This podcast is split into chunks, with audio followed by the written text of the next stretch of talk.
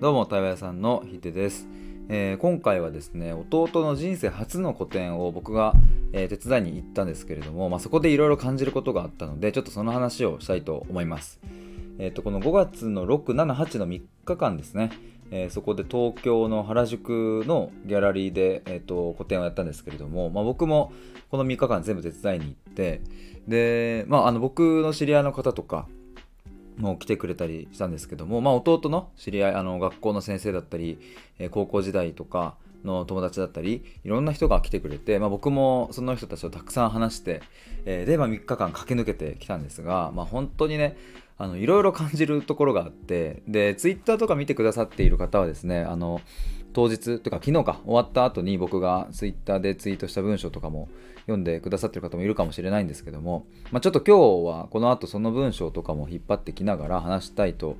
思います。なんかあのまあ、古典の話ですがなんかやっぱりこういうなんかなんだろうなあの人と人とのつながりって大事だなっていう、まあ、超当たり前のことなんですがその当たり前のことってなかなかねこういう機会がないと振り返ったりできないのでなんかそんなところも皆さんにお伝えできたらいいなと思います。えっ、ー、とちょっと最初にお知らせなんですけれどもえっ、ー、と先日ちょっと何日か前にあの僕 YouTube の動画を撮ったんですよ。であのそれ今上がっているんですけれどもちょっと待ってください。あのタイトルがえっ、ー、とですねえー、自分の人生を生きるって何だろうというタイトルですね、えー、それについてマインドマップというのを使って枝葉に分かれているのがあるんですけれどもあのそれで動画を撮っているのでもしよかったら見てください。そして高評価とチャンネル登録をよろしくお願いしますっていうのと、えー、今次の動画を作っていて、えーと、明日5月10日の夜ですね、まあ、8時か9時ぐらいかな。にあのえー、なんだっけ。ちょっとタイトル忘れすぎだな。えっ、と使命感ってどうやって生まれるのかみたいなとこの動画を撮り撮りたいと思います。僕の今の対話プログラムを受けてくださってる方から、えーと、連絡というかね質問があってあの使命感持ちたいんだけどどうやったら生まれてくるんですかねみたいな、まあ、そんな話があったので、えー、その使命とは一体何なのか使命感って何なのかっていうことと、まあ、どうしたら使命感が生まれてくるのかっていうところに絞って、えーと動画を作っております。えー、そちらも明日出しますので、ぜひお楽しみにということで、えー、本題に入りたいと思うんですけれども、ちょっと僕がまさっき言ったツイートですね。えー、それをちょっと読みたいと思います。昨日の夜にしたツイートなんですけれども、えー、と2つあって、まず1つ目が、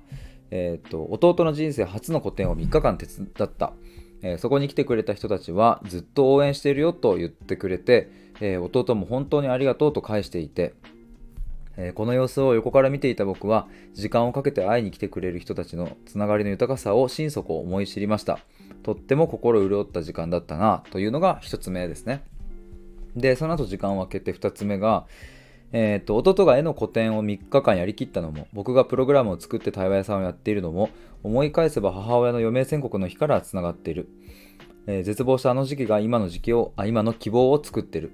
これからも絶望するときはやってくるだろうけど、きっと大丈夫。僕たちなら大丈夫。えー、改めてそう思えた一日でしたという、そんなツイートをしております。まあ、あの、一つ目の方からいくとですね、あの今回ね、本当に多分知り合いだけでも30人、40人ぐらい来てくれたのかな。で、他にまあフラット入ってきてくれた人も含めると、まあ5、60人とか3日間で。だからまあ平均すると1日20人くらい結構な数ですよね。で、まあ、弟はもう朝から、え、晩まで在労しててそこにいて、えーと、僕もあの1日目は朝から晩まで。で2日目と3日目は、まあ、途中からでしたがあの昼過ぎぐらいかな。から最後までずっと一緒にいたんですけれど。なんか弟の例えば友達がこうパッと来た時に、まあ、弟とねその友達でこうなんか絵の説明とかをしててでまあその後にまた弟の別の学校の先生とか来てとか、兄貴の、えー、友達が来てとかね。でその時には僕があのちょっと話して対応してみたいな。でその先に来てた友達が帰ったら次の人にこうちょっと入ってもらってみたいな。そうあんまりねギャラリー自体がすごい広いわけではなかったので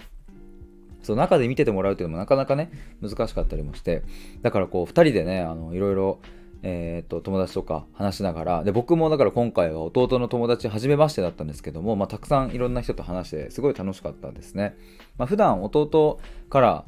えーと、いろいろこうなんか相談を受けたりする中で、えー、誰々がみたいなあのこういうことやっててとか話は聞いてたりもしたし、うん、高校時代のこの友達が、まあ、今なんか海外行ってとかなんかそんな話とかもねあの世間話的に聞いてたりしたのであああの子ねみたいな。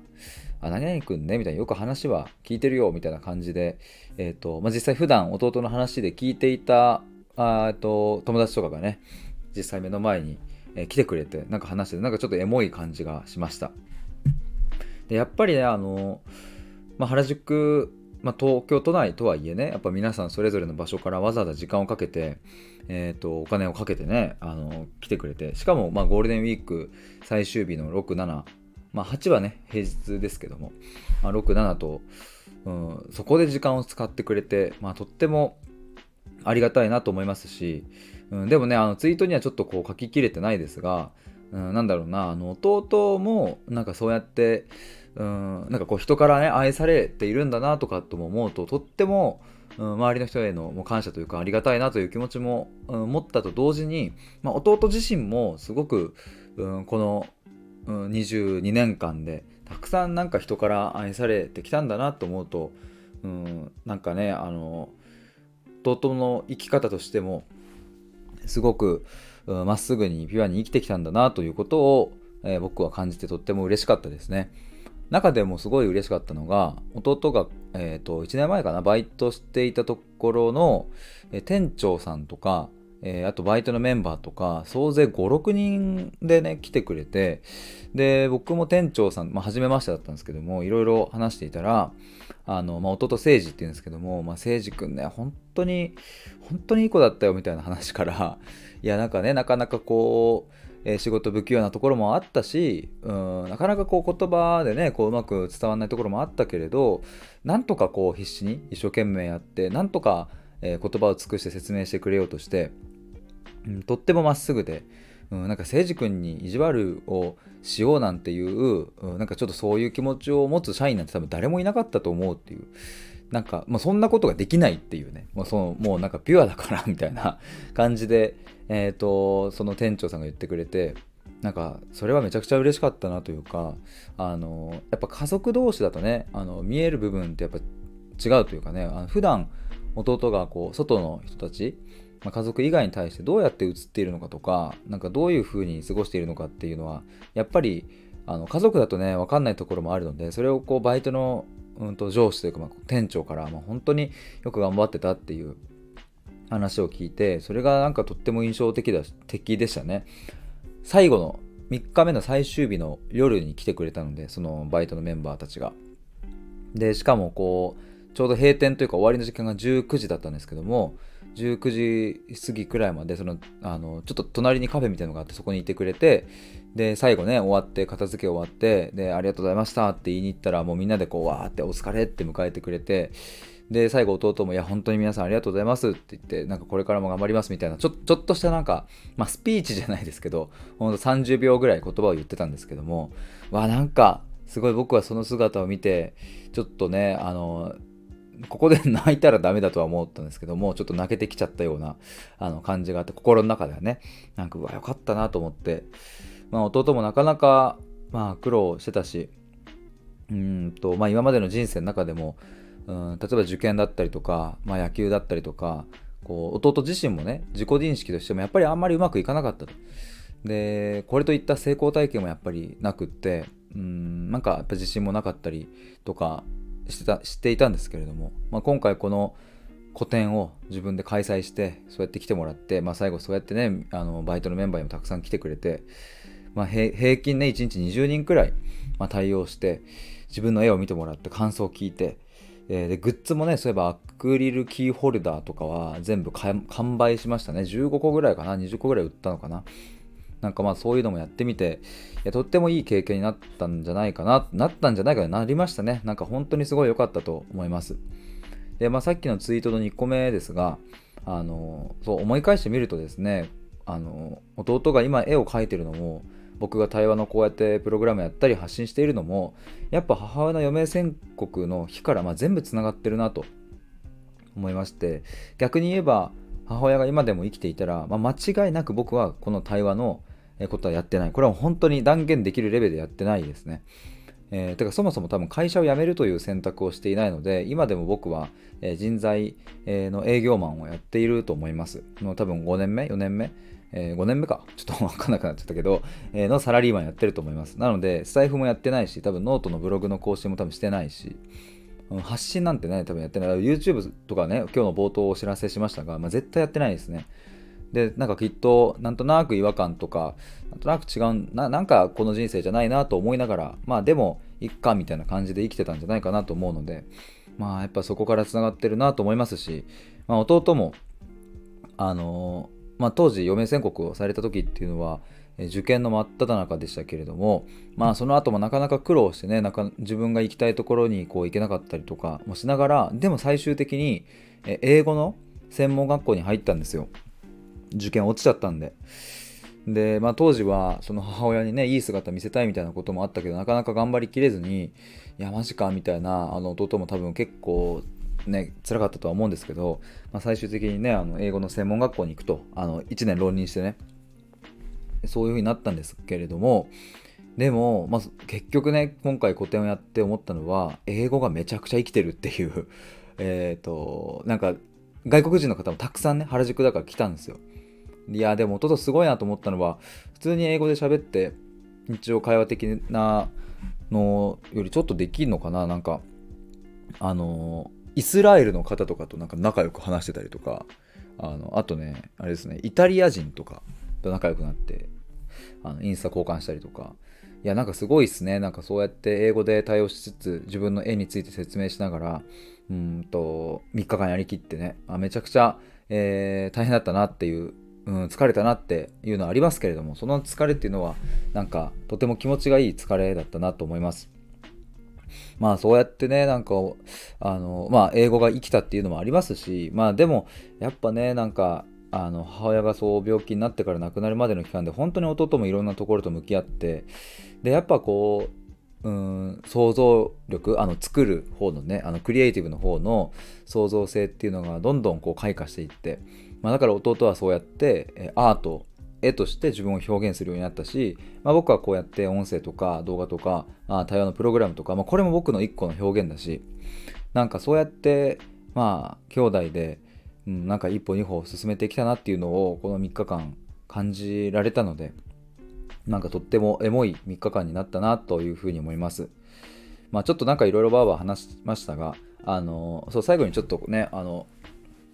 この3日間やって思ったのはね、やっぱね、あの、対面での、こう、イベントというか対話会みたいなものもちょっとやりたいな、みたいなのを思って、で、弟と帰り道話してたのが、弟の絵を題材にした対話型の鑑賞会というか、それちょっとやりたいなっていうのが1個あって、あの今回、えーと、個展に来てくれた